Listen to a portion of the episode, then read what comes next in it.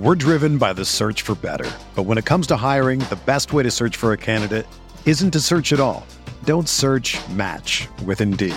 Indeed is your matching and hiring platform with over 350 million global monthly visitors, according to Indeed data, and a matching engine that helps you find quality candidates fast. Ditch the busy work. Use Indeed for scheduling, screening, and messaging so you can connect with candidates faster. Leveraging over 140 million qualifications and preferences every day, Indeed's matching engine is constantly learning from your preferences, so the more you use Indeed, the better it gets. Join more than 3.5 million businesses worldwide that use Indeed to hire great talent fast. And listeners of this show will get a $75 sponsored job credit to get your jobs more visibility at Indeed.com slash BlueWire. Just go to Indeed.com slash BlueWire right now and support our show by saying that you heard about Indeed on this podcast. That's Indeed.com slash BlueWire. Terms and conditions apply. Need to hire? You need Indeed. This podcast episode is brought to you by Coors Light. These days, everything is go, go, go. It's nonstop hustle all the time. Work, friends, family expect you to be on 24 7. Well, sometimes you just need to reach for a Coors Light because it's made to chill. Coors Light is cold lagered, cold filtered, and cold packaged. It's as crisp and refreshing as the Colorado Rockies. It is literally made to chill. Coors Light is the one I choose when I need to unwind. So when you want to hit reset, reach for the beer that's made to chill. Get Coors Light in the new look delivered straight to your door with Drizly or Instacart. Celebrate responsibly. Coors Brewing Company, Golden, Colorado. Welcome back. This is the Big Blue Banter podcast with myself, Dan Schneier, and my co host, Nick Turchyn.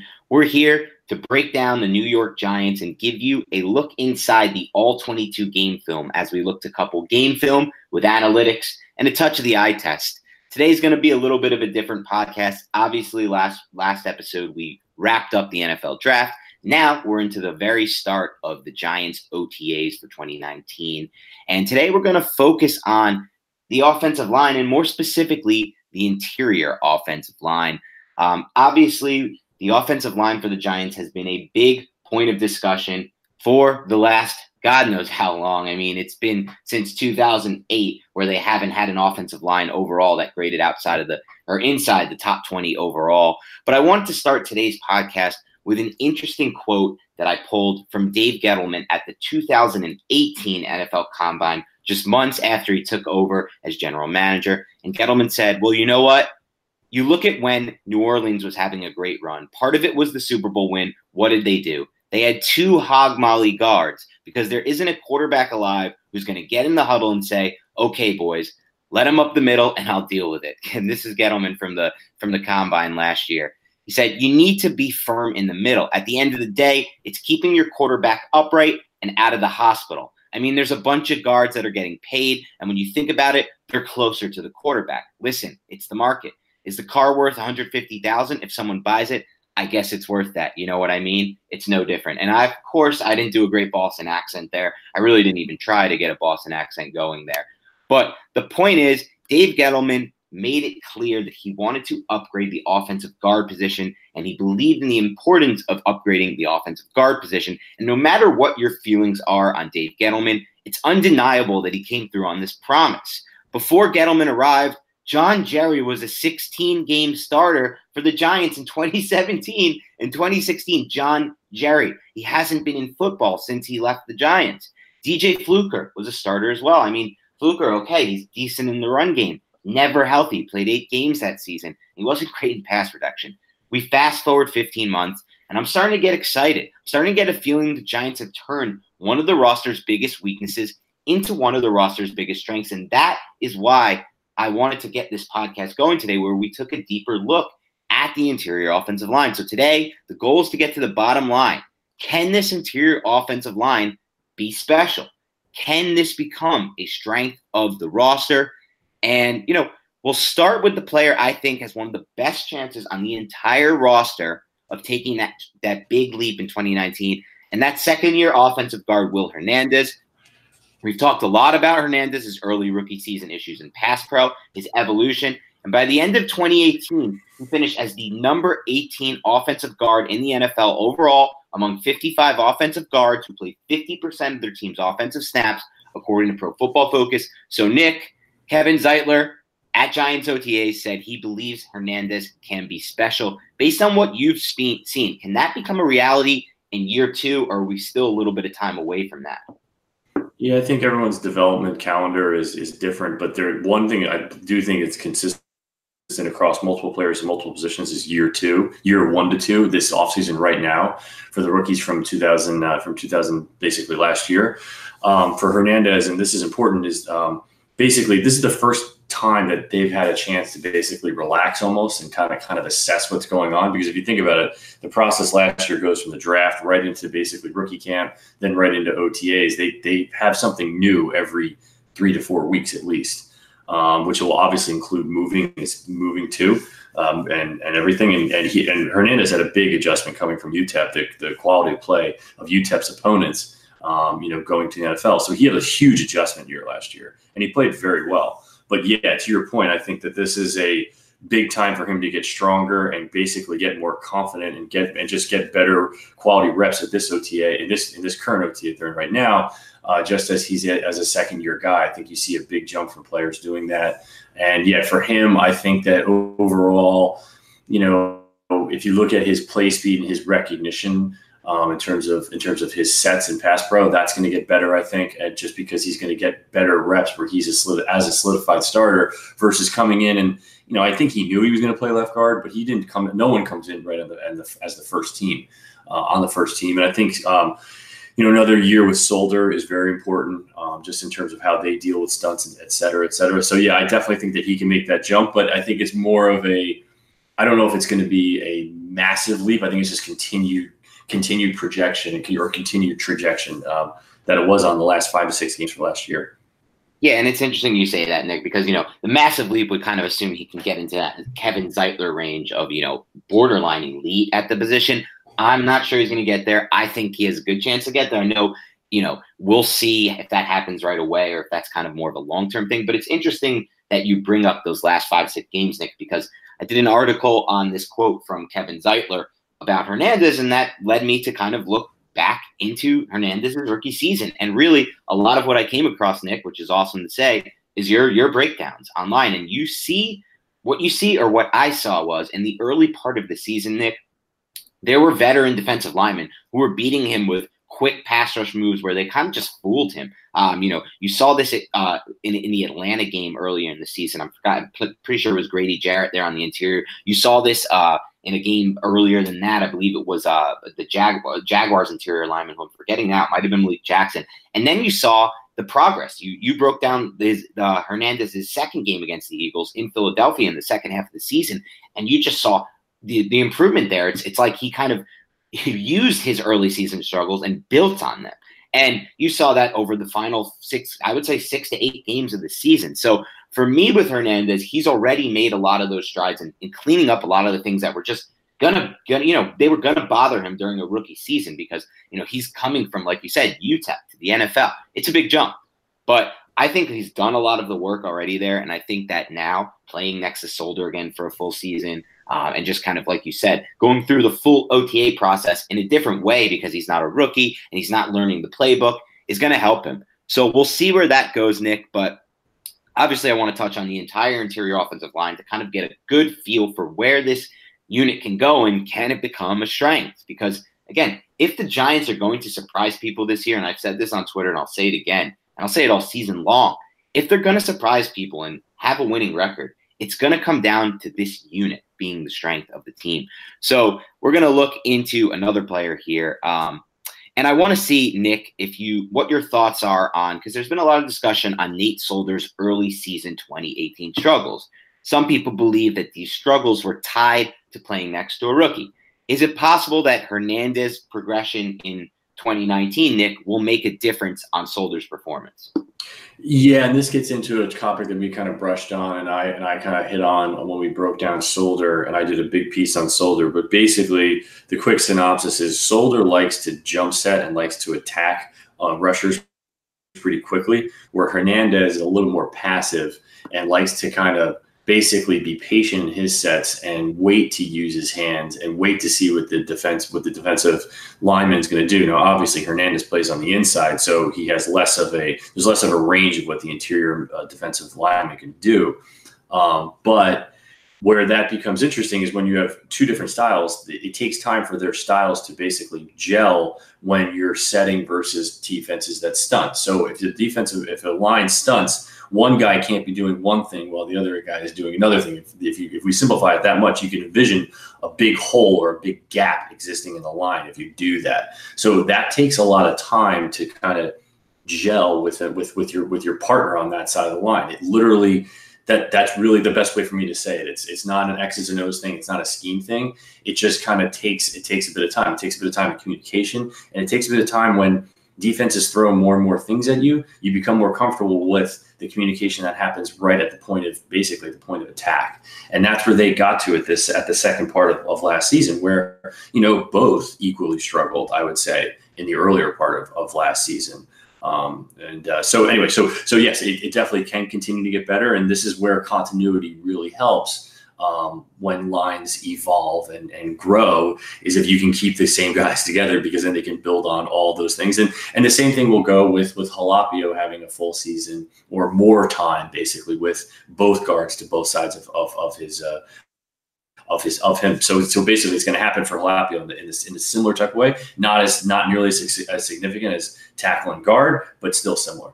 Yeah, and it's interesting you touch on Halapio there, Nick, because that's where I was going next. And we're going to move to that center position, which is an interesting one for the Giants. And John Halapio is fully recovered from his season ending injuries last year. I believe he had a knee and ankle surgery. Um, he's taking first team snaps at OTAs. Earlier this week, there was a quote that caught my attention, Nick, and I wanted to get your opinion on it. And it was from former All Pro NFL center Charles Bentley, who remains a big part of the game. He has training camps and he does film study. And he said, Bentley said that if Halapio had stayed healthy in 2018, he would have finished the season as a consensus top five center in the NFL.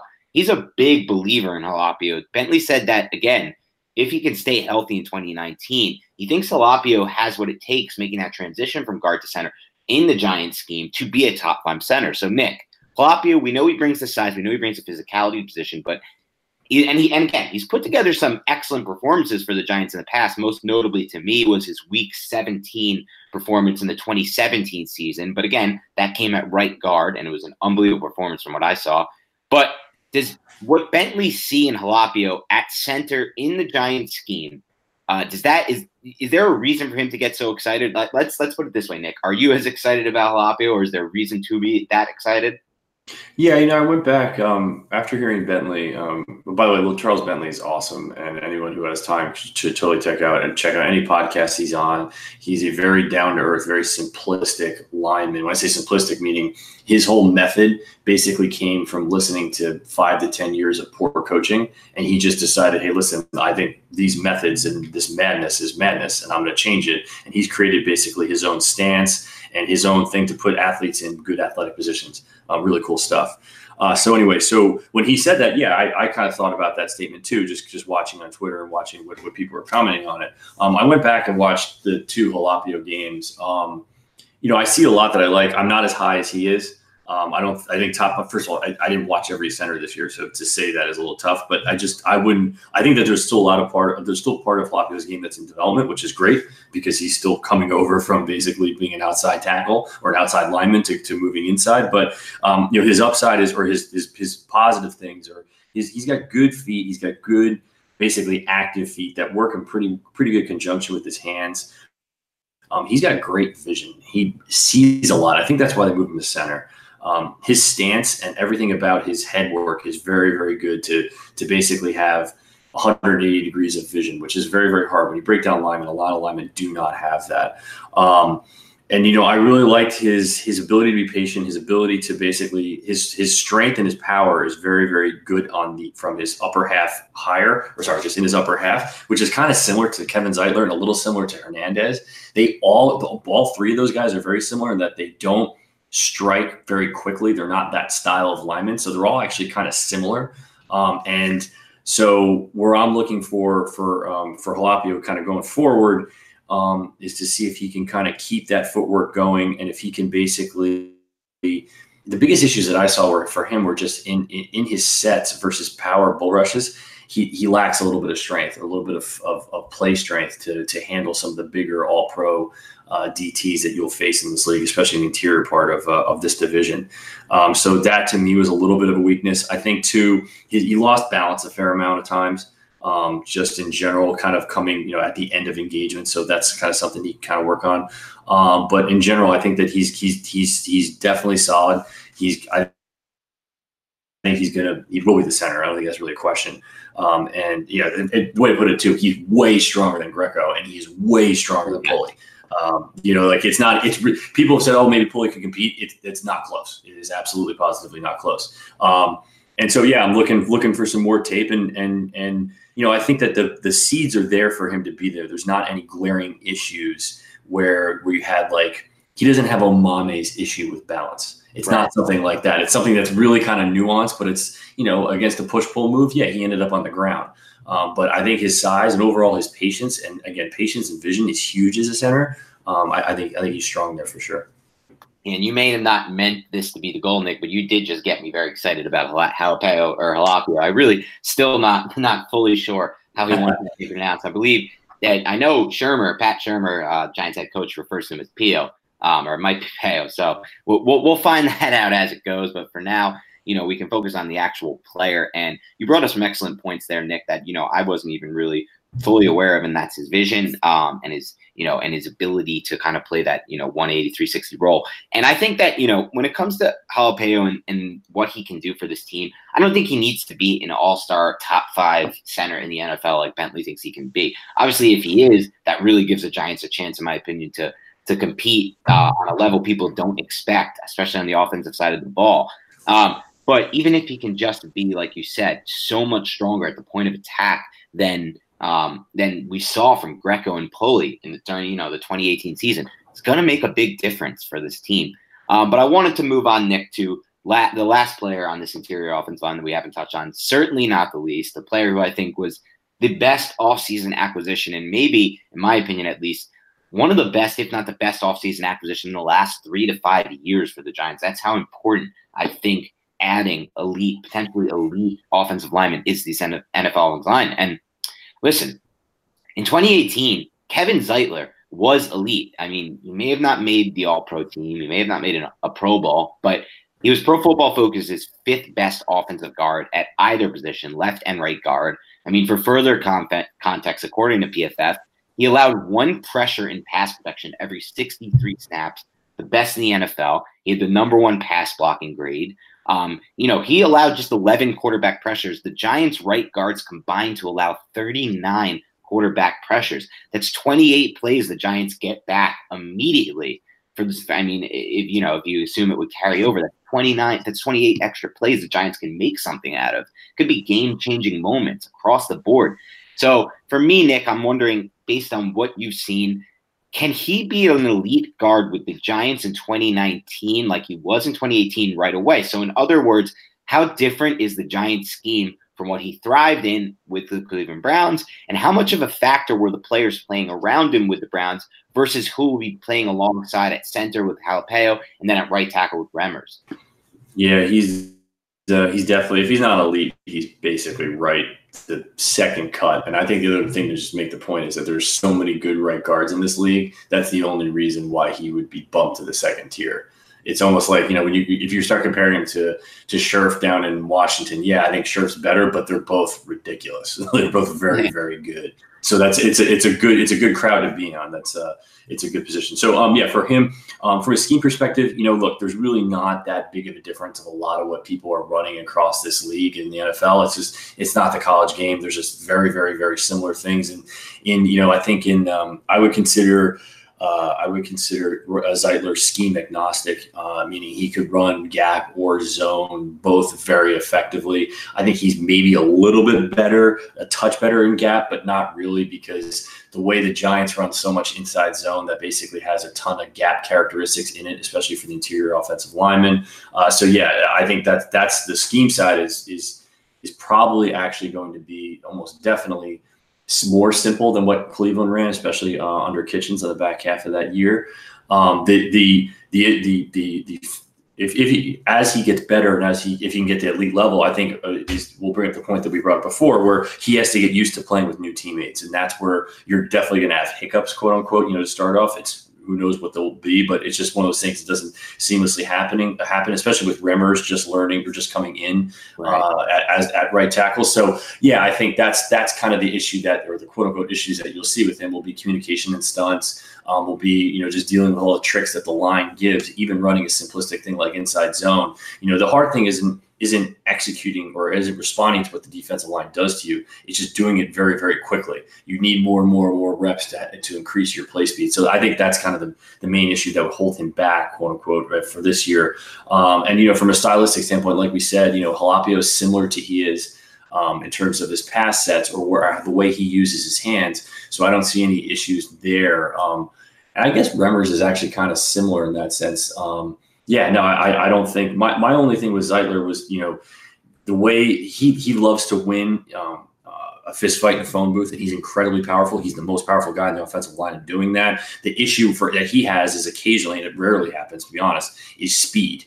You know, if if if a if a speedy looper can he can can he get that guy you know at that right spot in a, in a vertical set? Yeah, probably not as well as as as a tackle, but again, you're talking about you're you're really splitting hairs there. Um, so it's it's it's something that you know if, they continue doing the things that they're doing in terms of, of an offense, he'll be completely fine.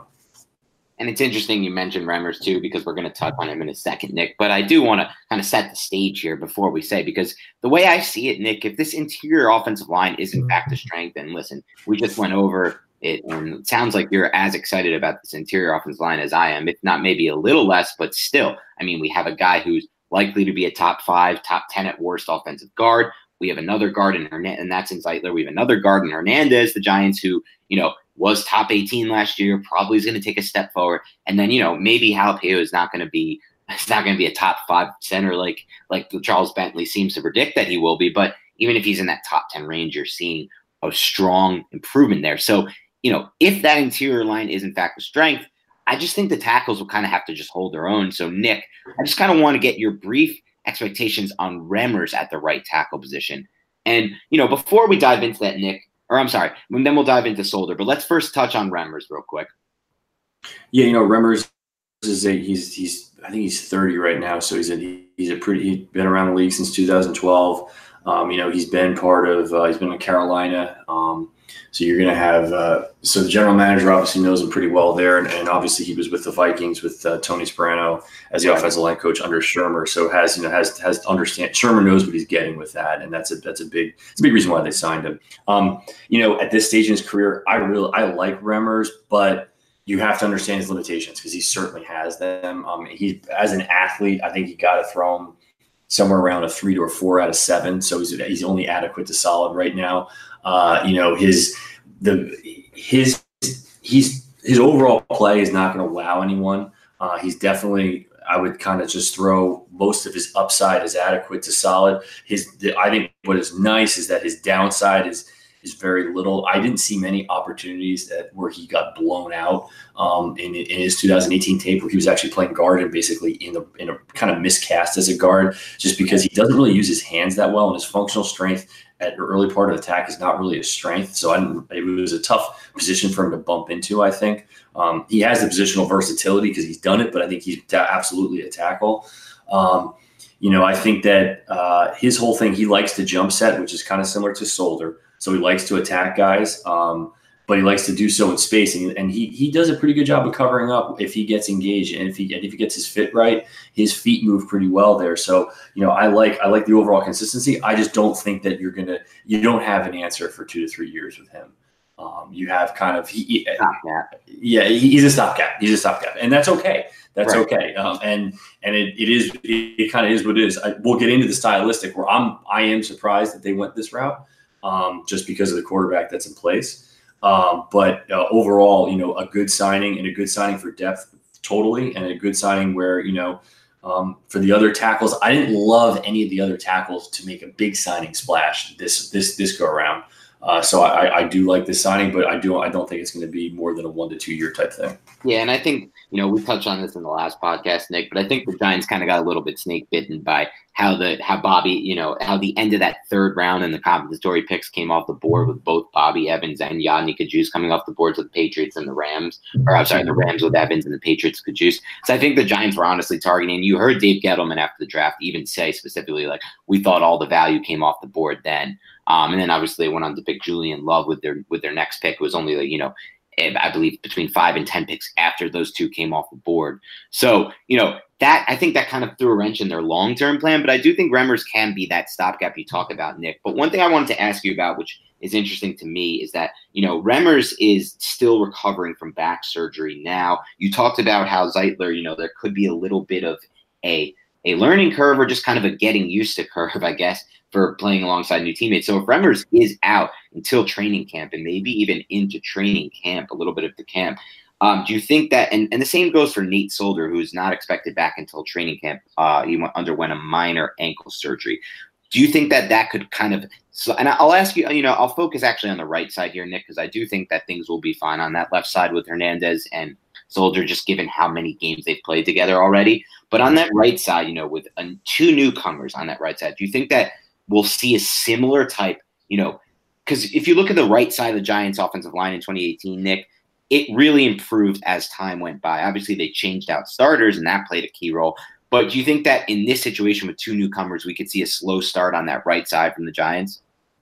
Yeah, probably. And I think that what you'll see is the Giants are a little bit better positioned to to combat that because um, if you if you rewatch the Giants offensive tape, which not everyone's going to want to do, but I basically had to do, you know, the back half of the season, they just ran so many nakeds and so many bootlegs. I mean, it, to the right side they have to they have to move they had to move the pocket and they did and they're and they were much more E Manning was much more used to doing that um, by the second half of the season so that's a big deal I think because in the first half that didn't really right. happen as much and they when they when they're when they're throwing Eli in, in the gun and in three and five step drops yeah Chad Wheeler was getting destroyed and and, or Omameh or whoever the hell or to be honest who was on that side it was a, it was a tough go so they're definitely in a better position to combat the weakness that may be there um, you know, who we'll see. And but yeah, you bring up a good point. It's it's going to be harder if if Remmers isn't ready to go. Plus, you know, the health as the health aspect of and I'm not a doctor in, in terms of what what how his back issue is and how he's going to be able to go.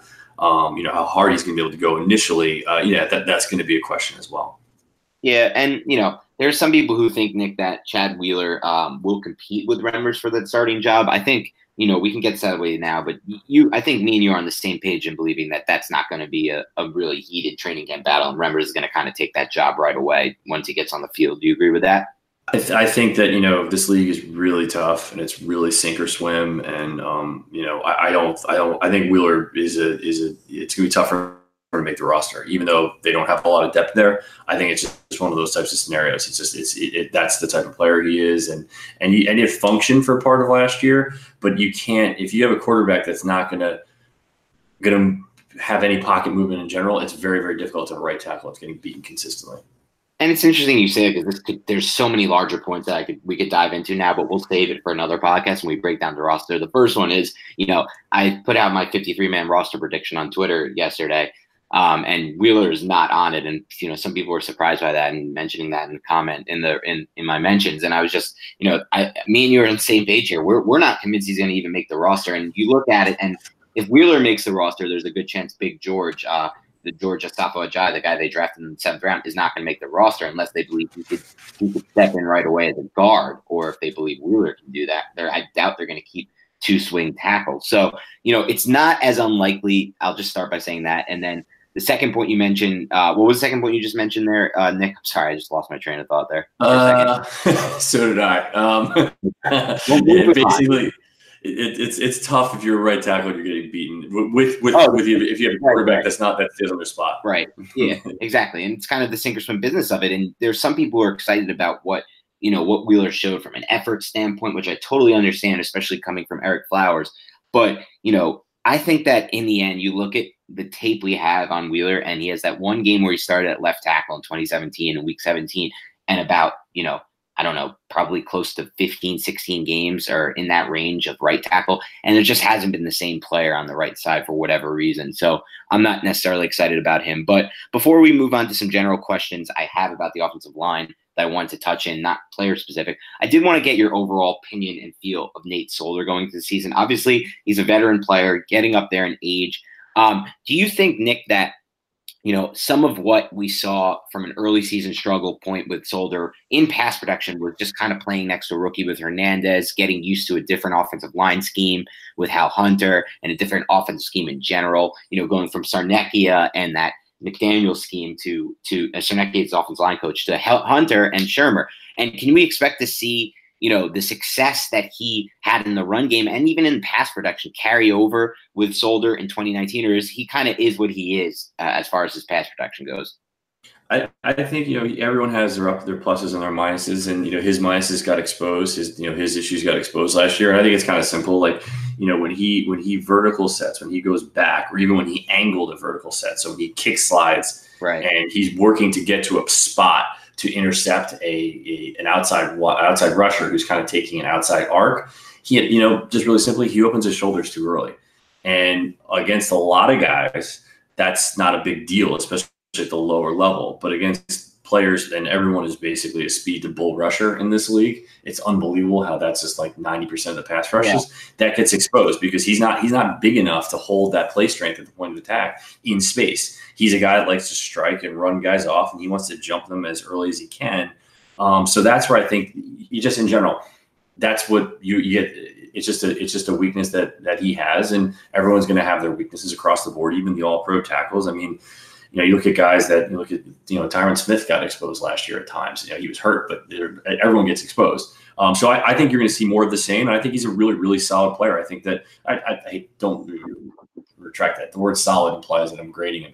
I think he's a, you know, he's, he's what you need on the left side from a veteran presence and from uh, you know ability at the second at the back half of the season to be like a pretty good shutdown guy against a lot of very good players, including the you know that Chicago game really stood out to me the most. Um, you know, he played really well in a game that mattered. Um, and uh, and you know, and and that was and against really good competition. So I'm okay with him there. I understand when you know people talk about how hey, in three to four years you need someone else, and that gets into the tackle depth issue and bringing guys along and player development. Uh, but I, I, think yeah, you're, you're going to get a solid season from him for sure. Yeah, and it's interesting. You know, just one point you mentioned a little bit earlier, Nick, that I thought was interesting that I didn't get to touch on was kind of how this, you know, you look at you say, okay, listen, like Wheeler, does he make sense in a in a system with a quarterback like Manning who's not mobile? But then you look at kind of the Giants short term versus long term view, right, Nick? Because once they, you know, once they move on from Eli, it's a different style of quarterback. Once they get Daniel Jones in, he is the athletic quarterback who can move the pocket and make plays outside of the pocket. The Giants hope at least via his athleticism. So I think what we'll see is the developmental prospects on this offensive line and the people they try to bring in to develop both via the draft and free agency, um, not just in this offseason because they didn't make too much movement there. Um, obviously, we've talked about Remmers as a stopgap, though, you know, Zeitler is going to be a three, four, five year player here. Um, is going to change just based on that. So we'll look forward to that as well. Um, but I do have a few more general offensive line questions, Nick, before we touch on a quick OTAs recap and get to everybody's questions. So I want to start with this. In 2018, and we talked about this throughout the podcast, the Giants used predominantly an inside zone run scheme. So first of all, and I know you touched on this with Zeitler, so you don't have to go back over, but how do Remmers and Zeitler fit that run blocking concept? And also, can we expect to see more, uh, you know, new concept, newer concepts mixed in more frequently in 2019? Um, yeah, I think uh, Remmers and Zeitler both both are totally fine. Inside zone component um, functions a little bit like a gap in terms of the double teams and what and and it's just the footwork's a little different and, how the running back re- is reading it is different. But yeah, I think that that the particularly when they run it to the left side. So um, because the, the key blocks that you're looking to for the cutback on the left side are usually going to come from the center and the guard on the ace block on the back side. So that that fits oh, right. Halapio? Uh, yeah, with Zeitler and Halapio. So that that's kind of the key block, and depending on you know how you, there's all different ways you can skin the cat on that, but that's basically the most important thing. But what we saw too with the Giants that was really important was when the Giants ran into the weak side. So if you're starting to play to the weak side, the back side is, is the is the close side of the formation, which the Giants like to run with the tight end and the right tackle. When those guys can hold their blocks as well, that totally it, it exposes the defense. Is the bottom line. Um, I've continually the more I'm rewatching the Giants offense the, the goal for Barkley, a thousand percent, should be to run to get him in space and to run against you know even boxes where the Giants can get can keep six in the box and block the backside and inside zone run, and you give him a free lane to get north. That should be a thousand percent the goal. The number of times he rushes really should almost be thrown out the window. You can get him his touches other ways, but right. the way the Giants continuously, the Giants loved, and, and Dan Pizzuta had some great stats on this on his Twitter handle um, the Giants love to run out of 12 personnel, but not just 12 personnel, 12 personnel with seven men on the line. So uh, basically, a tight end, either two tight ends to one side or one tight end on, on opposite sides. That creates eight gaps that the, that the defense has to account for. So within that, it's going to suck people closer to the line of scrimmage. It's just the way the game is played. I don't. I think that's going to be the biggest change this year. I think that they're going to look at that tape like I did and go, like, what the hell are we doing? Because we don't have a line to block it that way. And number two, Barkley is the best. I, I will say this: I think he's the he has to be top three runner in space from a running back perspective. That just he's that good. He he saw his his ability to basically break touchdowns, you know, break, break away on touchdowns of fifty plus. That was he was awesome. So I think you totally need to do that and expose that as much as you can, um, and that means running with a six man line as much as you can as well. You can change the personnel up, you know, in terms of packages 12, 21 that go go mix that up. But I think that and that'll that'll be a big difference. I think I think Remmers will fit right in there. Wait, let's back that up for a second, Nick, because you brought up something thing there, and I wanted to touch further on that. And that's yeah. what you're talking about is the giant what Dan brought up or Dan Pizzuta brought up on Twitter or whatnot. Um, so we're talking about you're the Giants are going to use more, you believe, of this 12 personnel with two with seven on the line, or you think that when you put seven on the line, it makes it easier for the defense because they can stack the box more. Where, where did we? Go? I, I kind of got lost a bit there. Yeah. So on that one, sorry if I got kind of. No, it's all good. I just want to. Quite frankly. Yeah. If we if I went with the coach speak too much there, but yeah, so I think they're going to run less out of twelve personnel with two tight ends on line of scrimmage.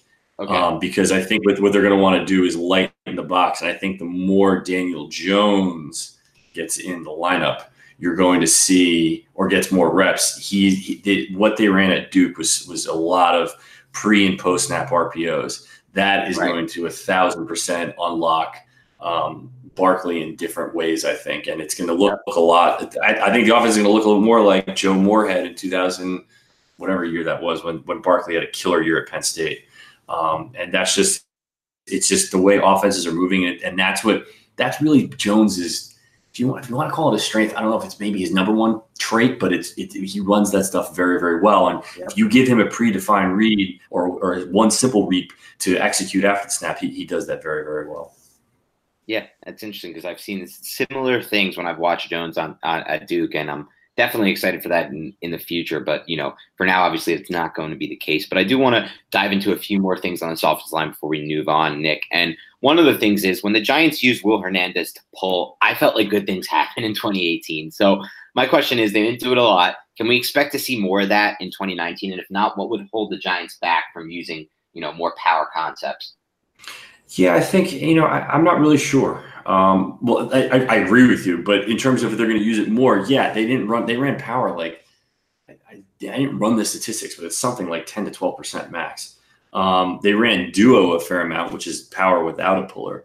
Um, but I think that in terms of pullers, in terms of you know, we saw virtually no counter, which uh, so many teams are running counter now. That's something that you know I think could be there. I think that in general, I'm still waiting to see there because I thought you would see some part of the last three games where they would add more to the run scheme, but they did not do that. So I'm not sure if they're okay with that. If you use Minnesota as an example, they used power a little bit more, but that was more, I think, because of Berger and and, and the way he was as a the, the, their guards and kind of that was like his one thing he could do well at that point in his career, or he could do very well.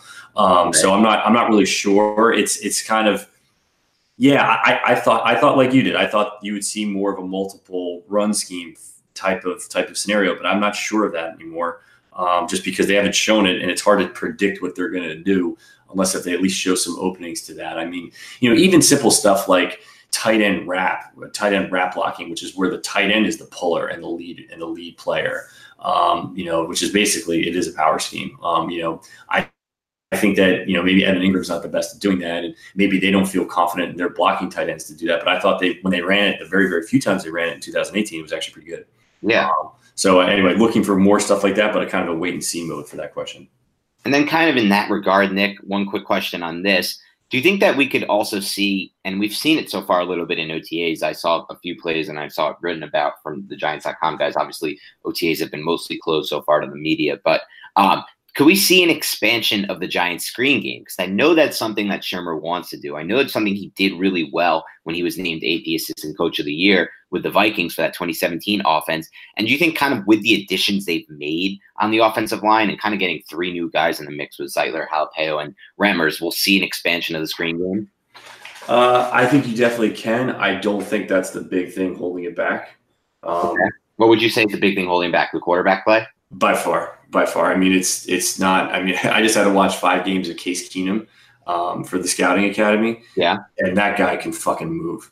He can yeah. move. He can get to angles. He can. Right. He, he, understands how it. The screen passes sound so simplistic, but they're not. It's, not. it's, it's really not. I completely agree with you there. Go on. It, it's so nuanced, and he was really good at it. By the way, I didn't realize this, but Case Keenum like can't. He didn't change his arm angles that well, so he's able to do these things and use his feet as a way to, to basically open the holes in the lanes to get the pass off. He did it very very well. So yeah, no, that's look, and this is what this is something that I actually highlighted this in my Daniel Jones thread, but Daniel Jones on wide receiver screens, if you watch Duke, and this is like where you watch like, you know, the 200 snap of a player and you're like, your notes are three pages long you can barely read them. And you're just at that point. He, he, he throws unbelievable wide receiver screens. He like leads the player on like 90% of the time of, of plays. It was awesome to watch. And so it's like kind of funny where that little detail for wide receiver screens, he's very good at doing that. So I think it's something that the Giants appreciate, but I just don't think you're getting that as much with the quarterback you currently have. And and yeah, it doesn't mean that they can't do it, but it means that on the double screens or the fake, you know, the fake one side, go to the other side type screen, I just don't think you're going to see that as much. Yeah, I agree, and I think that you know it, what you talked about with Jones is interesting to me because I would say that that's definitely a positive trade I've noticed, and I think that's definitely something the Giants would would view as a as a, a box that has to be checked when they were looking to draft another quarterback um, for this for this franchise and the next quarterback for this franchise. So I believe that they feel that Jones, based on what they've seen from him, what they think he can get to, will be an asset for them in the screen game. Um, and like you said, Nick, there are a lot of nuanced concepts to it, and that that that are all on not all, but you know that are, rely on the quarterback and his footwork and his feet and his movement. And you know, most of the people I've seen who are successful with change their arm angles. It's interesting you say Keenum wasn't really, you know, an example of that, and he was still successful with the screen game. And the screen game, by the way, Nick, because I know you're you're a little bit newer to the Giants, um, you know, than I am, obviously, but it's been an issue for Eli his whole career. This is not something that's been like an age issue for Eli. It's not like he was good at the screen game and got worse. This has been an issue forever. The Giants really didn't use it much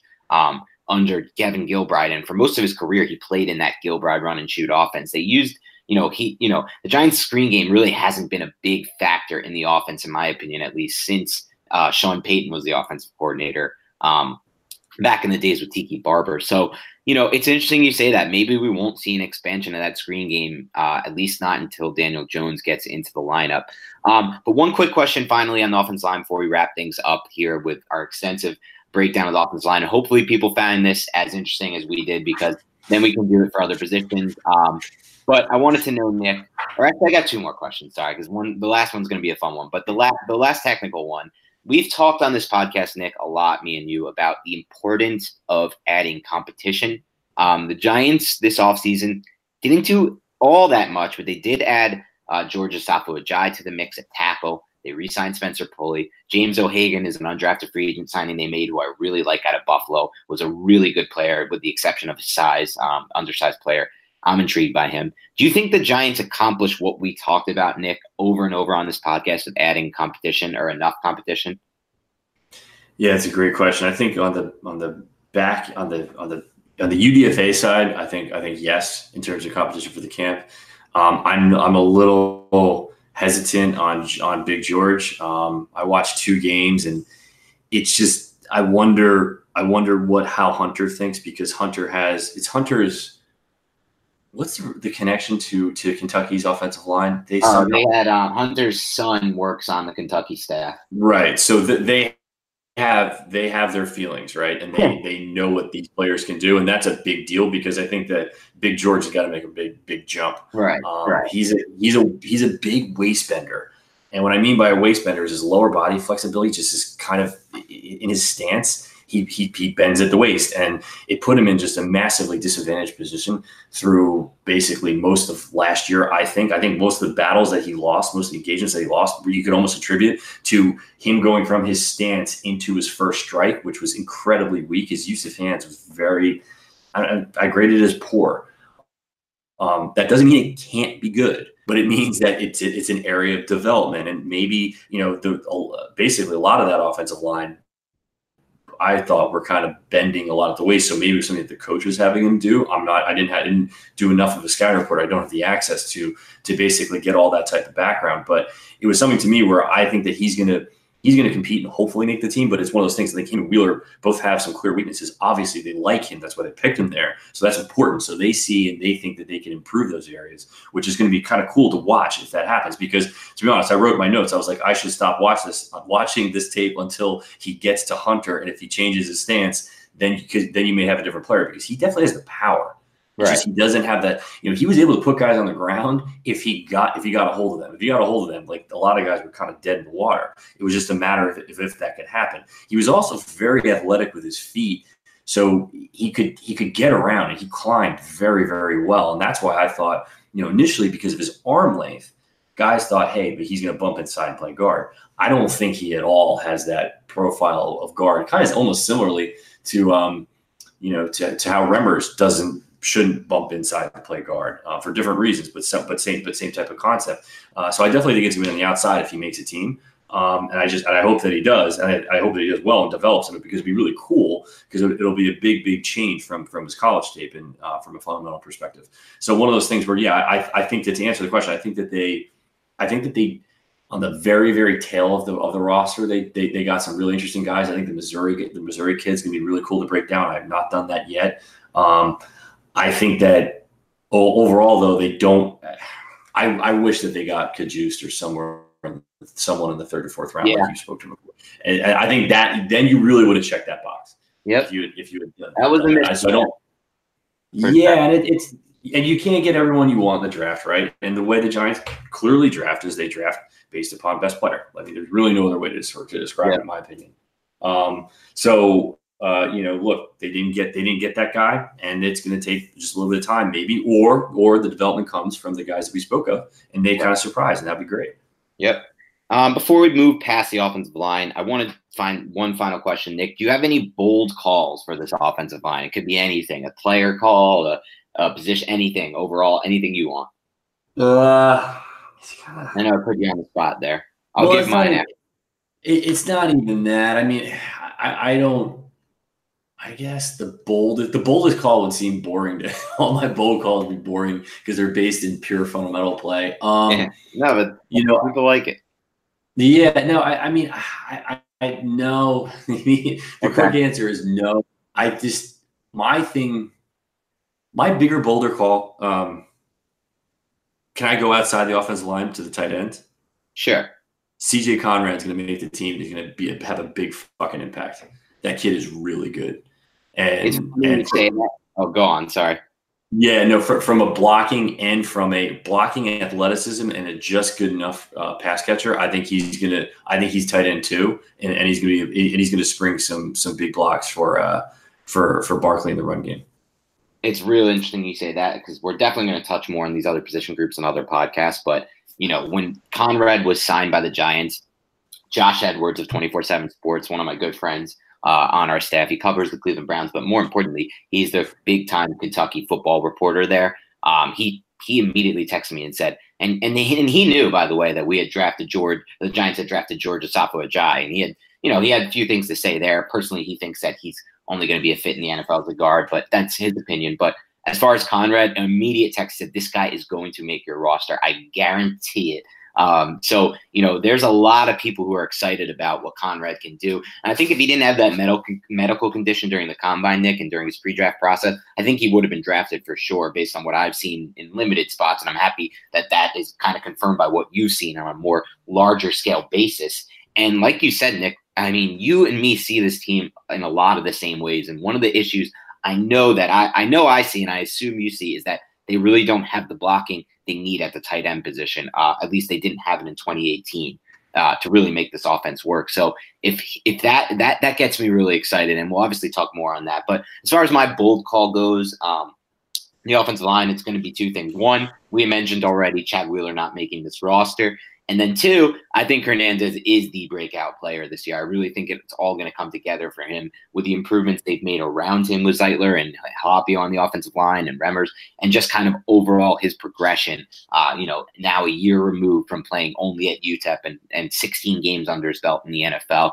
So that would be my bold call. Um, we're going to get to your questions in a second, but I do want to do a quick OTAs recap. And I will keep this brief, Nick, because, and for our listeners, because there's been three total OTAs practices so far. Only one has been open to the public and the media. Um, the Giants are keeping a lot of it in house during OTAs. There will be 10 total OTAs, Nick, before training camp. There will also be a three day mandatory mini camp. In my personal opinion, Nick, these OTAs are not that important uh, when you look at what's going on in on in the practices as far as like who's playing well, who's not. Because let's be honest, there's no live hitting. There's no pads, guys. This is important to keep this in mind. I think it's mostly kind of an install process. Get the get the scheme down, run the plays the way they're supposed to be run against air. But as far as like who's making big plays in OTAs, I'm not going to give you guys that throughout this uh, throughout the offseason with this. We'll we'll do that in training camp when it gets there. Um, and we'll do that with the mandatory mini camp because things kind of ramp up there. But I will say there are a few important takeaways, Nick, that we should touch on, and they're mostly depth chart takeaways. But we'll start um, with kind of the biggest one for me. I thought that DeAndre Baker would step in right away as kind of that cornerback too uh, on the outside with the first team defense alongside Janoris Jenkins, but it's actually been Sam Beal. And there's a lot of positive buzz kind of going around right now with Sam Beal. I know Beal's a guy you talked about in the past a good amount. You actually talked about him on our last podcast, Nick, as a potential starter, and looks like you were ahead of the game there because he's playing well. He's on that first team defense now, and this is a player who, you know, a lot of people thought would be a second round pick if he had entered this specific draft class. And I know you're you were one of those, Nick, um, and you've said that in the past. So that's definitely something interesting to take away, Nick. Do you think that uh, it, that battle will kind of rage on through training camp between Baker and Beal for that number two spot? Yeah, yeah, absolutely. I think what people have to realize is in this league, um, if Baker loses it, that's great. Like that, that's a really, really good thing. And that doesn't mean that yeah, it doesn't mean that he. That doesn't mean that he's bad. It doesn't mean that you wasted the pick and right. jumping to get him. Like that's that. By the way, because Jenkins, there's no offense. There's no way he's here a year from now. It's yeah, just, it's just the it's just the way it goes. So you're going to need two corners, and Beal basically just redshirted, right? Right. And if if Baker ends up doing that for part of it, that is. A, by the way, that that kid is such a competitor. I would almost want that to happen because it would probably really piss him off. I love his attitude and just the way he plays. So it's like, yeah, you know, when, when these players come to camp, you kind of don't give them, a lot of times, you don't give them kind of positions and, and, everything. It's like everything has to be won. And, you know, that's great for Beal. And like you said, it's early. Um, and yeah, he's had a year of mental rep. So I, that, that, that doesn't, that doesn't really surprise me. And it's going to be, it's going to be a great battle. Yeah, and you look back last year, obviously in the first couple of OTs, Will Hernandez wasn't the starting left guard, and then he was inserted there. I don't think it's going to be that kind of situation there with Baker and Beal. I think they're going to be able to. That's going to be. It's not going to be a Baker steps in right away as the start. It's going to be a competition the entire time. A few other interesting notes from OTAs, Nick. Um, I thought it was interesting that Chad Wheeler lined up as the first team starting right tackle instead of the first team starting left tackle. Obviously, Solder and Remmers are both out of OTAs, and Brian Mihalik, a kid who they signed from the Detroit Lions practice squad uh, last season, was the starting first team offense tackle. Mihalik is a guy who has crazy length. He's six foot nine. He's converted defensive end. He played that position, uh, defensive end tackle at Boston College. So we'll see what happens there. He's a, definitely a little bit of an intriguing prospect. I'm not sure. Have you had a chance to look at all at Mihalik? I'm sure there's not much to work with there, considering he converted from the defensive side of the ball and probably has only a few snaps there. Have you had any chance to look at Mihalik, Nick?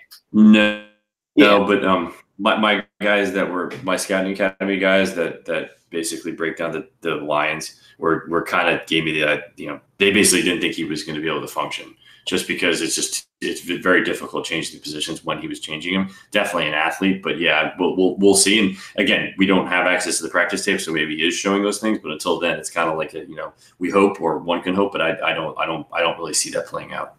Yeah, me either, Nick. But I think more more so the interesting point there was that Wheeler wasn't playing the left tackle, which I really yeah. thought he would be. It really looks like the Giants are really trying to give Wheeler the every shot possible to compete for this right tackle position um, and kind of maybe be a few. They maybe they still see him as a future starter there. Um, I know we don't.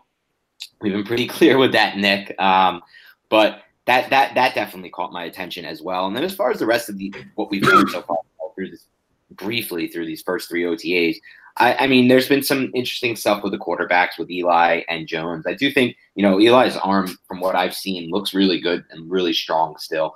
Um, and I think that that's not that's never really been the, the that hasn't totally been the issue with him, at least not in 2018 and 2017. So we'll see where that goes. Um, was there anything that caught your attention so far in this OTAs that we haven't really touched on, Nick?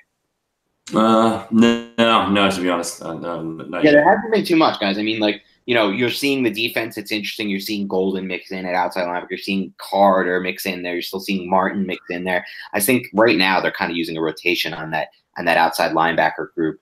Um, and then as far as the inside linebackers go, you've seen Goodson and uh, and you've seen Goodson and Ogletree really there, a little bit of Tae Davis. Um, the safety is what you would expect. Bethea missed the first day of OTAs with a flight issue, it was delayed, but he came in. It's been him and Peppers back there as well. So nothing too crazy yet. We'll obviously dive deeper into OTAs as they move on. But for now, let's dive into your questions, and we'll start with the the with a very interesting one, Nick, from a new listener uh, Lou G. He found our podcast uh, last week, so I want to feature him with the first question. And it's going to be an interesting one, Nick, um, because just just wait for it. So Lou asked, "Does the tape show certain specific parts of Eli Manning's game has aged, or is it all assumed? Or has there been a change that has nothing to do with age? Or can he be as good as ever still in 2019?" So we'll start with you, Nick. Got it. Got it. Yeah. No, I think that um you know, I think that the the tape last year, by the second half of the year, um, when there was supposedly supposedly the big jump in the offensive line play, and that's where the Giants produced points. Um, you know, when I looked at the when I looked at the the data alone, to start there, that the quarterback play improved a little bit versus pressure.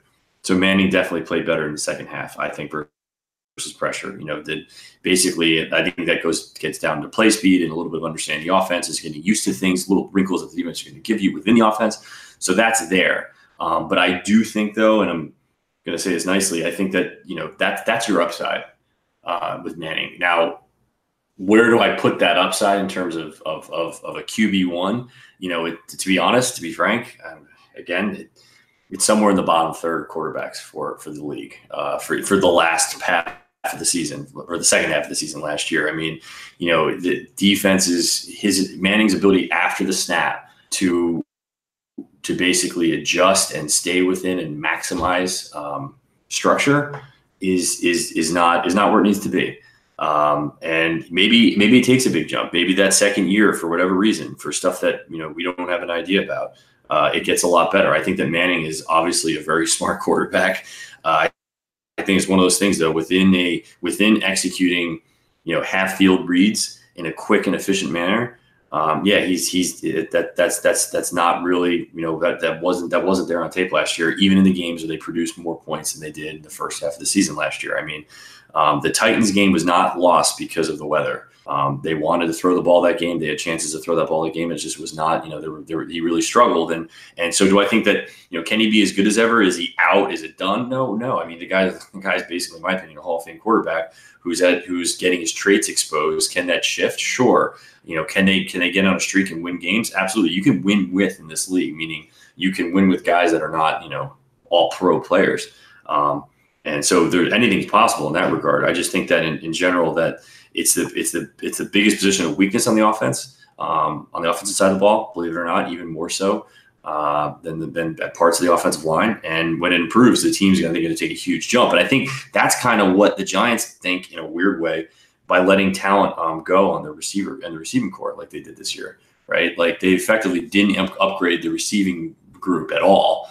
It was really downgraded And the quarterback room obviously is is incre- is, is uptick now because of, of drafting Jones. Um, but it's one of those things where I think that when that when that change comes around, the offense the offense can click just like anything else. But it, it's it's gonna it, you know I can can he be as good as ever? Um, sure, but I, I don't I don't really think he will. Yeah, it's an interesting question, Lou, and I really really happy you asked it because I think it allows us to kind of dive into where we see you know this offense moving in 2019 with Eli Manning as the named and entrenched starter, and you know where we see Eli going. Um, and I think to just to answer your question, Lou, kind of in a part by part basis, you said does the tape show certain specific parts of Eli's game that age? And we've talked about this a lot, and I know you're new to the podcast, so we'll just go back over it again. For me, at least, and Nick just gave his breakdown. Obviously, Nick and me are are close, but not fully there on Manning. I I see a little more upside in Manning, uh, and a little less blame, I guess I would say, for the 2018 season than Nick does, but not not too much more. I still think you know. Nick has, you know, if everything clicks, he, he sees the Giants can win with a guy like Manning because obviously they've, you know, invest that you know their resources in different ways where you can win with a quarterback who he believes you know could be a bottom third guy. I still think he can be kind of in that mid range uh, of quarterbacks in that you know maybe 15 to 20 range overall if we're doing a rankings thing. But you say there's specific parts of Eli's game that age. For me, the specific part of his game that age is just the way that he sees the field, and we've talked about this a lot in the past. Um, I believe a lot of that is a factor of of the change in when he went to Ben McAdoo's uh, offensive scheme. I kind of saw a change in Eli Manning and the way he reads the field. Uh, a lot of it now, like Nick has said, and we've said in the past, is a lot of pre-snap determination. So he'll already decide where he's going to go with the football based on what the defense is showing before the snap. And then when the defense kind of bluffs what they're showing and shifts into something different and takes away what Eli Manning thought would be there, it's kind of that what does he do from that point where he really starts to struggle, uh, in my opinion? And that's, you know, a product of his lack of mobility, a product of, um, I guess that's kind of that's kind of it. A product of just kind of him locking on to what he sees, and sometimes either going with it or not having, you know, a plan B. And a lot of the best quarterbacks in the NFL will have a plan B for those situations, or will be able to kind of anticipate the defense bluffing what they're showing. So for me, the biggest change I wouldn't say has to do with his age. I would say it just has to do with where he's at in his progression as a quarterback and where and how he sees the field right now. Can he be as good as ever? Um, you know, I don't think he's ever going to get back that 2011 range, uh, Lou, because if you look back, another issue with Eli Manning's game that wasn't there in 2011 was and we saw this as a positive, or at least I saw this as a positive when watching Daniel Jones. One of his biggest positives he's willing to take a hit and he's willing to stand tall in the pocket, Jones, and deliver the football, and it st- and it remains pretty accurate despite him getting clobbered and despite him, you know, taking these big hits. And that's something we saw over and over from Manning in 2011, his career year It's not something we saw as much in 2018 and 2017. It seems like his process now is to just take the sack and move on to the next play. Don't risk making an errant throw. Don't risk an interception. You know, don't try to force anything. Um, and that kind of takes away a little bit of what made Manning good. And obviously, you know, over the course of his career, he threw a lot more interceptions than he did during the 2018 season. You know, he only he had a career, I believe, career low interceptions, if I'm not mistaken, in 2018, and a lot of that is because of the changes he made in his game. I think personally, Lou, that change has more negative than positive. I like the old style of Eli a little bit more. Someone who's willing to take more of those chances into tight windows, uh, and you know where he might not be set and the hit is coming down on him. He's going to have to take a big hit and get back up. So that's kind of where I stand on Eli, and we obviously went over where Nick stands. So hopefully that answered your question. Um, Adam, what, hey, hey, hey, sorry, there's one more thing. Can I, yeah, can I add just real quick? The one thing, and he brings up a good point with age, um, because it's something that we haven't talked about as much here. Um, rewatching uh, Manning's 576 throws, the one thing that did stand out to me that did not stand out initially is he's he, when he goes, he's he's more scattershot than he was in the past, and that happens with quarterbacks as they get as they get older. What I mean by scattershot is he'll miss a throw for a reason that is just you know basically he'll misplace the throw. Yep. He's misplacing a higher amount of throws, and that's not again. We're not trying to dig at him, but that's definitely something that is that is hurt with age, and that the two guys who are just as old as he am, basically, basically with Brees and Brady, what they're doing is so unheard of to basically still have that accuracy at such a high age. So to answer directly your question, I think that that actually does touch on the age factor where it's where in his where in his earlier career when he was and is an unbelievable athlete he was able to make great throws at a higher percentage of the time. It's literally that simple And so I do think that that'll account for, you know, maybe even like as high as a third of quote unquote the, you know, the poor throws or stuff you can attribute to that because uh, it definitely was, was very prevalent in the tape. Yeah, and it's interesting you mentioned that, Nick, just before we move on, because I saw some of that with Philip Rivers too, honestly. But yep. Rivers, the difference with Rivers is he just has such a high level of anticipation and his ability to see the field that it doesn't matter a lot of the times because he's throwing the ball with so much anticipation, and that's what kind of makes up for it. What you say? It's it's a great point. I mean, and I noticed the same thing with Rivers too. Yeah, you're looking at a guy who's missing throws that he didn't make before, not because it's he's a bad quarterback, but because yeah, his the way, especially it, it's not just throws down the field. It's it's mostly the short to right. It's mostly in the quick game, and it, it, that just happens to people. It just happens to athletes, and so yeah, I, I think that again we're jaded in this age because we think of the guys like Brady and Brees who are just it's unheard of to do this. Where Brees's statistics are getting better basically as he gets older, it's crazy. And so yeah, most guys decline in that in that in that realm. Yeah, and then just for the record, before we move past Lou, I will say that I do, and I didn't mention it in my first breakdown, but now that Nick brings it up, I I have also seen a clear, definite, um, you know, a definite uh, example is not the right word, but Eli is definitely less accurate on throws that he used to be more accurate on, and like Nick said, in, sometimes from a clean pocket, sometimes just scatter shot in ways that you just wouldn't you wouldn't see from Eli back early in his career. And again, like we said, it happens. It's happening with Rivers. It's happening with a lot of these older quarterbacks. Um, but I will say in general on that, Nick, and I know me and you may disagree on this. From what I've seen quarterback play across the NFL, Eli's still more accurate, in my personal opinion, from a clean pocket with his feet set than a lot of quarterbacks. I don't think that's what makes, you know, I'd put Eli in that maybe 15 to 20 range if things break right for him this year. But I don't think the act, his ability to throw the football is really what puts him there. I think more of his issue, for me at least, is what I talked about, which is kind of how he sees the field and not in and his uh, lack of a ability to to create any kind of positive play when what when what he thinks is going to be there is not there. But we'll move on. Where there's going to be a lot of Eli talk, trust me, uh, in the coming months on this podcast. But Adam Johnson asked, "Hey fellas, who do you guys think will be the X factor if the Giants are to be a good team on both sides of the ball to to make them a playoff contender?" So we'll start with you, Nick. Give us a offensive and defensive X factor, and then I'll give mine.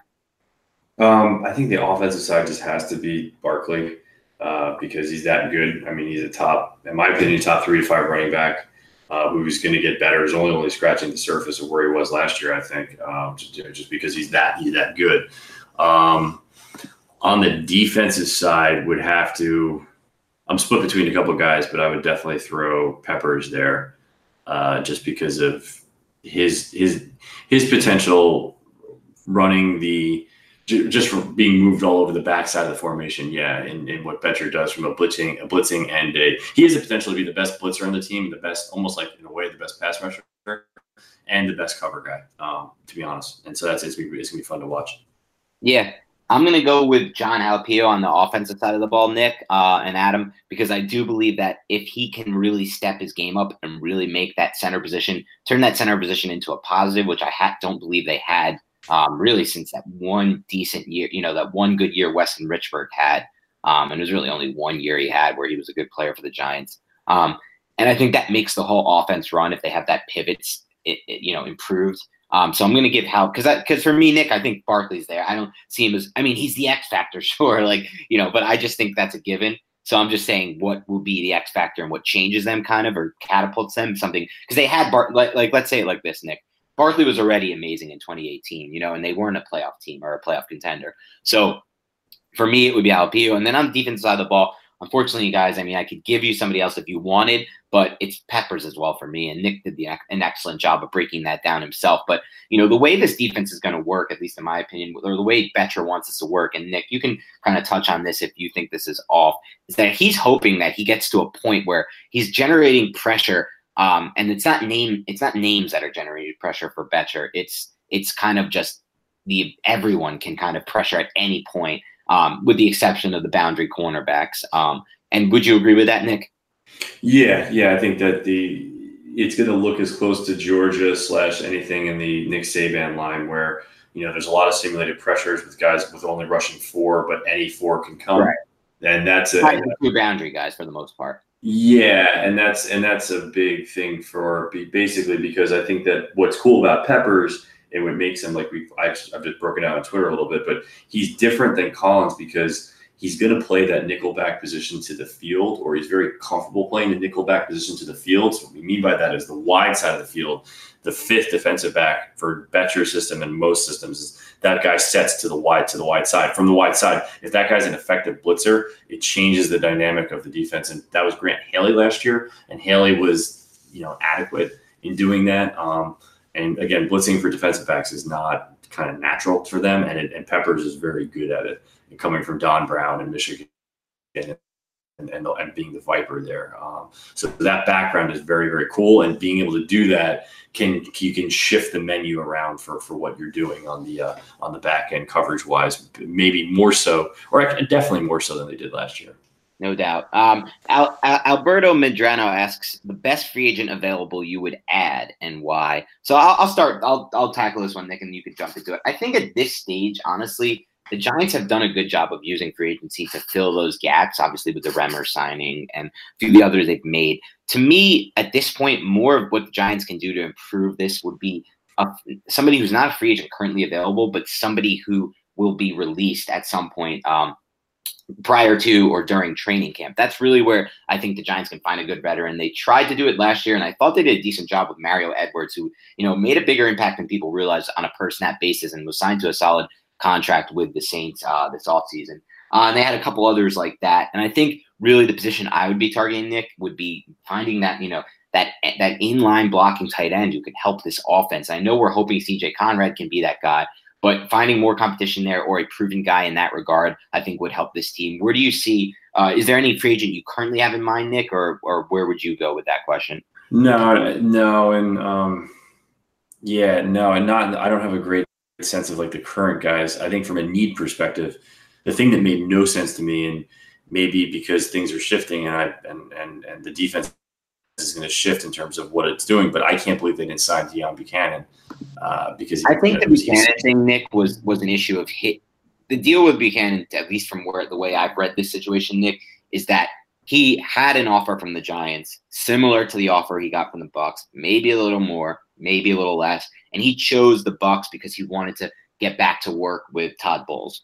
Okay, yeah, that one to me was a tough one to go because that would make that it would have been great for them. yeah, and and then part of me thought then, well, maybe the money backer position isn't as important because they're not going to be running as many man blitzes. And I went down this whole rabbit hole, and I came back to no. I think they they absolutely need the fucking jackknife. Yeah, that could, they can play the money back position. So then the question is, how do they get there? They're not there yet. And you know, um, Art Stapleton's been basically been you know the, the chatter that he had was that McLaurin, their free, their undrafted free agent out of. Uh, God, I'm losing my mind. I forget where he's at. But I've watched him on tape. Oh, he's out of Mississippi State. That he may jump down to the uh, to the money backer position, or at least that's what Bettcher's going to try. I just I think that position needs someone who's very who's at least a, a potential starter, not someone who's a fringe.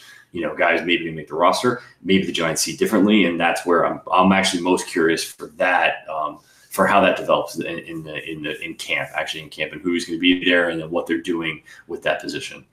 Well, it's interesting you mentioned that too, Nick, because I did an article on this yesterday on 24 7 Sports. And I, am not going to ask you, Nick, to dive into any of his take or anything yet because this is such a long shot for happening. But Josh Jones, um, geez, I already forgot his name. Josh Jones, uh, that's terrible of me, um, is a player who was on the Green Bay Packers in 2017, former second round pick of the Packers. The Packers.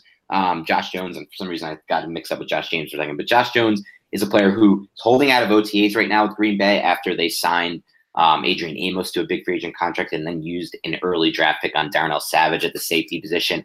And he's a guy with 441 speed, 220. And, you know, I broke it down in the article, but based on his skill set and, you know, what he's shown at the collegiate level with NC State, and he was an excellent, excellent player with the Wolfpack there. Um, I think he's really an interesting player that they can take a flyer on and I, if I was Gettleman right now, I'd throw I'd throw a feeler out there, see what you can get, see if you can get him for a sixth, seventh round pick, even a fifth round pick, which I doubt you'd have to pay. Because this is a guy who they might have to eventually release, just based on the fact that you know he doesn't want to be there. The safety position's crowded, and he has sees no path to playing time.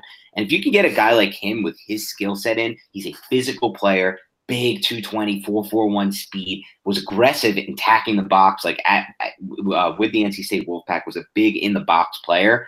I think he's someone you could get in here and try at that money backer position. So I think kind of you got to think outside the box at this point after losing out on Bucannon there. And obviously, you know, Connelly might play that role, but maybe not in his rookie season, Giants fifth round pick. So I think that's kind of where it gets interesting. And we'll see if anything happens with that. I doubt it will, um, but you never know. Um, David Seidenfrau asks Do you think that Rod Smith's proven track record um, of being productive with limited snaps gives him an edge on uh, edge up for a spot on the roster? Yeah, yeah, sure. And I think definitely in the past game, his production was not crazy because he wasn't asked to do it that often, but he was actually very good. Uh, he's got solid hands and he's a pretty good athlete. He's, for his size, he's almost like more athletic than you would initially you would you could kind of tell looking at him on tape. Um, so yeah, I, I, definitely think so, and and uh, and and maybe more so in the receiving game that where guys are kind of looking at just the overall production, going, hey, he's not really that productive. It's like, well, it's the Cowboys, and right. like the times when he actually did, if you watch the tape, the times he actually did catch the ball, he's he's pretty fluid. He's pretty instinctive, and he was able to break, break off some big plays. So I definitely think that uh, that that he can he can get a spot and, and actually can be kind of a, a good player for them. It's interesting you say that, Nick, because I do think that the running back position is going to be a really, really interesting one for the Giants as far as the back end of that position. Because for starters, like you mentioned with Smith, is there a chance that, you know, based on his skill set, he could compete with Eli Penny to be a fullback style player? Could they try to convert him into that role that they kind of did with, you know, with Penny, a player who was a running back earlier in his career and is now a fullback for the Giants? So that's something that interests me because then are those two competing for one roster spot? If not, you know, you have a guy in the mix who I'm a huge fan of, Nick, and I know I'm now pretty close to being alone on this island, and that's Paul Perkins, who's missed the entire 2018 season with a shoulder injury. In 2017, he got injured against the Tampa Bay Bucs in like week three or week four, never recovered. But in the year before that, in 2016, when the Giants made the playoffs, he was the reason, you know, that running game came alive in the second half of the season a little bit. And he had a 100 yard game against the Redskins. He creates a lot on his own. In college at UCLA, Perkins in his final season uh, forced the most missed tackles of any running back and had the best um, uh, pro football focus kind of this is according to pro football focus but he had the best combination of forced missed tackles and yards after contact and to me at the running back position nick I, I, you know, that's the stat I look for: the ability to create on your own. Can you force missed tackles in space? Can you create yards after first getting contacted? So I think he's going to have a real shot to make this roster too. And you look at this at the running back position, and there's, you know, not too many touches to go around. Pat Shurmur all but said at OTAs, Barkley's going to have a similar, if not bigger, workload in 2019, and that means very rarely is he going to come off the field. So I think the running back position is super interesting. Rod Smith, like you said, like David asked, is he going to have a leg up? Sure, he's going to have a leg up, but I think there's a lot of competition at that running back position for you know only few snaps here or there. So we'll, it'll be interesting to see what happens there. Um, Pat Chamberlain asks, I know you did just did a 53 man roster project, projection, Dan. So this overlaps. But who are some of the guys you can see being surprise cuts at the end of training camp? So you can start this one if you want, Nick. Uh, um, to be honest, I haven't looked at the. I haven't done that type of thing, and probably that's okay. I can dive into it. I mean, yeah. I think there's a lot of potential surprise cuts, Pat. I think we talked about Wheeler earlier as a potential surprise cut. I think at tight end, if Conrad is as good as me and Nick think he can be, and he shows it right away, I think somebody like Scott Simonson could be shown the door. Garrett Dickerson. Dickerson wouldn't be a surprise cut. Simonson would be a surprise cut after they re-signed him. I wouldn't be shocked if they had were forced to make a decision there on Conrad or Simonson and they chose Conrad. Um, I wouldn't be forced, you know, I mean, I'm sorry, I wouldn't be surprised if you see a surprise cut. Um, where else? Uh, let's see. I mean, running back, like we said, there, you know, it's going to be competition there.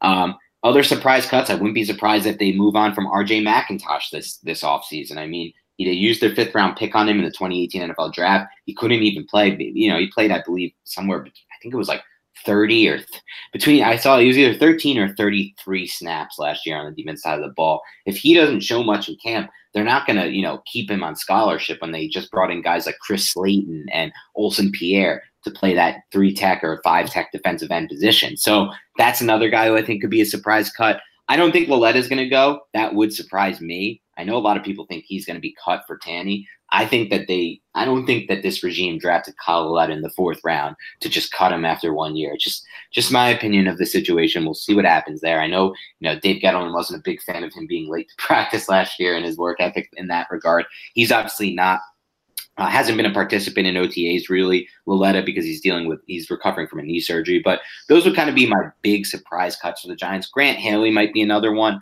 Um, you know, if the Giants feel like Sam Beal, uh, if they feel like they're going to go with Beal, Baker, and Jenkins as their kind of nickel three guys, and one of them will play in the slot. And then they also kind of have Julian Love kind of targeted as a guy who can step into the slot. Haley kind of loses a little bit of value for this team. Obviously, he was a great player for them, but he's not somebody I'm sure I'm, I'm sure so sure they view can play on the outside. And if they view him as only a slot only cornerback, it's going to be tough for him to make the roster. This cornerback position is very very crowded. So those would be kind of my four or five big surprise cuts there. Um, let's move on to the last question for today. And it's from Ron Swanson on Twitter. I'm sure that's not his real name, but if so, that would be pretty awesome. Um, and he asked, Has Corey Coleman shown any improvement? So obviously, it's tough to say right now, and I'll let you touch on this in a second, Nick, because I want to hear your overall evaluation of Coleman and kind of where he can stand. But I'll start by saying this, and it's probably why Ron asked this question, Nick. Coleman opened OTAs as the number three receiver over Latimer. And from the clips I've seen, I've seen Latimer catching a lot of passes from Alex Tanney. Um, so it looks like he's a little bit more buried on the depth chart than we expected he would be. Maybe that's something to do with him recovering from some kind of injury, unreported. Or maybe they're just propping up Coleman and giving him a chance because we heard Giants wide receivers coach Tyke Tolbert earlier prior to the first full team OTA practice name drop Coleman. And, you know, he didn't name drop anyone else. He was asked a lot of questions about Odell Beckham because that's the state of kind of the Giants beat reporters who are on the scene right now um, and get this access. But, you know, he name dropped Coleman as a player who listened. He said, Coleman came to this team last season in the middle of the season. He was signed to the practice squad after bouncing around. He had to learn the system. He wasn't really playing fast. And we saw Coleman really only made an impact, Nick, on those go routes, on those nine routes. So now that he's playing, he could the game may be slowed down for him. He knows the offensive scheme better. Can he make an impact? And I think that we might see that from Coleman this year. Where do you, where do you stand there, Nick? Yeah, it's something where if it, if it if it if it improves and he makes that type of jump, it would have to be a big diversion from the previous from last year's tape. Because yeah, I mean, I think, he wasn't he, he was.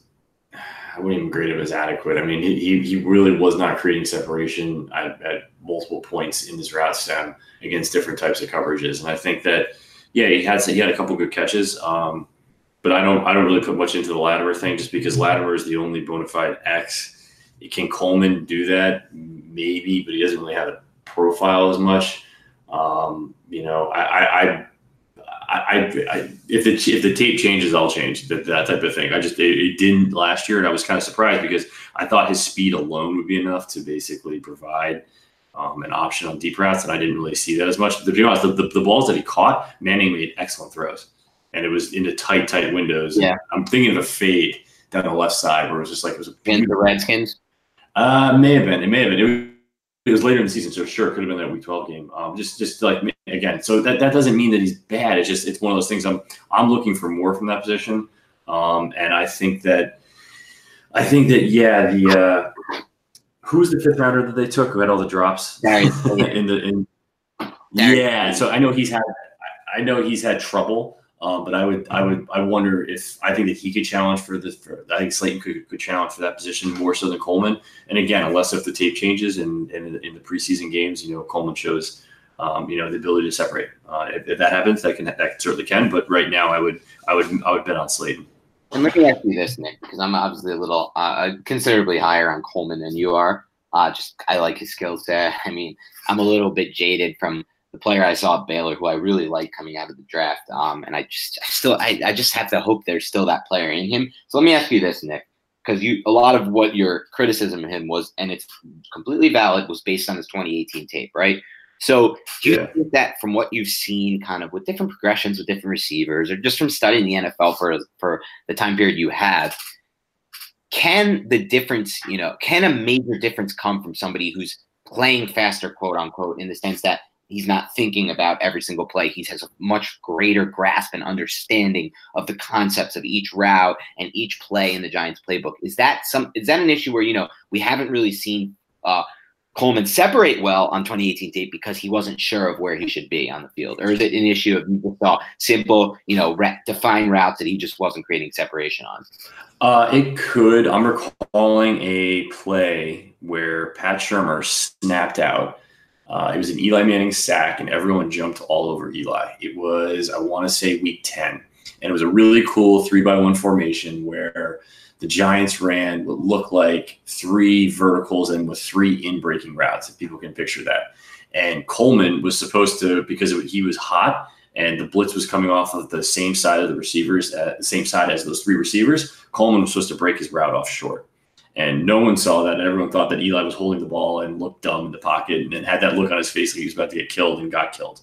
And that was a really good example to your point, where, hey, Shurmur snapped out, and, and, and in the post game, he said the, he said what did he say? It was like a little, little hint. It was like no, the something was was off. And if you look at the tape, yeah, what had to happen was um, basically Coleman had to break his deep in breaking route into a very shallow in breaking route, basically into a shallow cross. So those type of adjustments do exist, and that could that could definitely that could definitely be a case. What I what I've kind of looked at this with for the scouting academy, and I think that the ability for for, for wide receivers to stay in this league is their ability to separate via route running, not via their talent to separate. So what we're trying to say is that their natural quickness, the guy's natural ability to get away from someone, can be awesome at the beginning part of their career and awesome at the college level. But that doesn't translate as they go to the next level and as from year kind of two on, if they can't, if they don't have the route, if they, they don't win via really good footwork and really good ability to sink their hips and really good ability to kind of to basically to run routes the correct way from the from the basically the, the um, do do if we, people could think about it the way Adam Thielen runs routes. Because he's a solid athlete but he's not really above average. You know, right. he's kind of middle of the road but he's in he's the best route runner in the league. And the guy's always open. Guess what? He's going to be open until he's 38 he's just that type of guy. So that's what that's where I would say he kind of lacks. Um, and maybe that improves because because another year with Tolbert or whatever it is. You know, maybe the breakthrough cap is there. I, I just don't think it's going to happen as much. And I think that to to the scheme part, it won't it won't affect his ability to get open. It'll it'll affect his ability to get on the field because the coaches don't trust him enough to do the things that I described. Cool. All right, guys, that is all we have for today's show, guys and girls. Thank you again for tuning in. Uh, one last note, guys, we're still trying to build this podcast up. We're seeing significant growth and we're seeing new users, which is awesome. I've talked to a lot of you in uh, individually on Twitter. Feel free to reach out to me or Nick on Twitter if you have questions about the Giants, if you just want to talk about the podcast or anything else. You can find me on Twitter at Dan Schneier NFL, D A N S C H N E I E R uh, NFL, and you can find Nick at tmanic21 on Twitter, and that one's pretty much much easier to spell. Um, another and another news, guys. You guys can do us the favor, if you do enjoy this podcast, please, please, please rate subscribe and download it on iTunes. If we can do that, we can move it up the algorithm, get it to more viewers, and eventually we can start to invest back in the podcast with more studio, with a better studio for each of us. Uh, you know, better equipment to get this done as we move forward. But thank you again for tuning in. I really appreciate the loyal loyal listeners from the start. We're seeing good growth, and we're also seeing interest still in the offseason uh, during really a dead time of football, with the exception of these OTAs. So thanks again to everyone and on that note, have a great Memorial Day weekend, and we'll speak to you soon.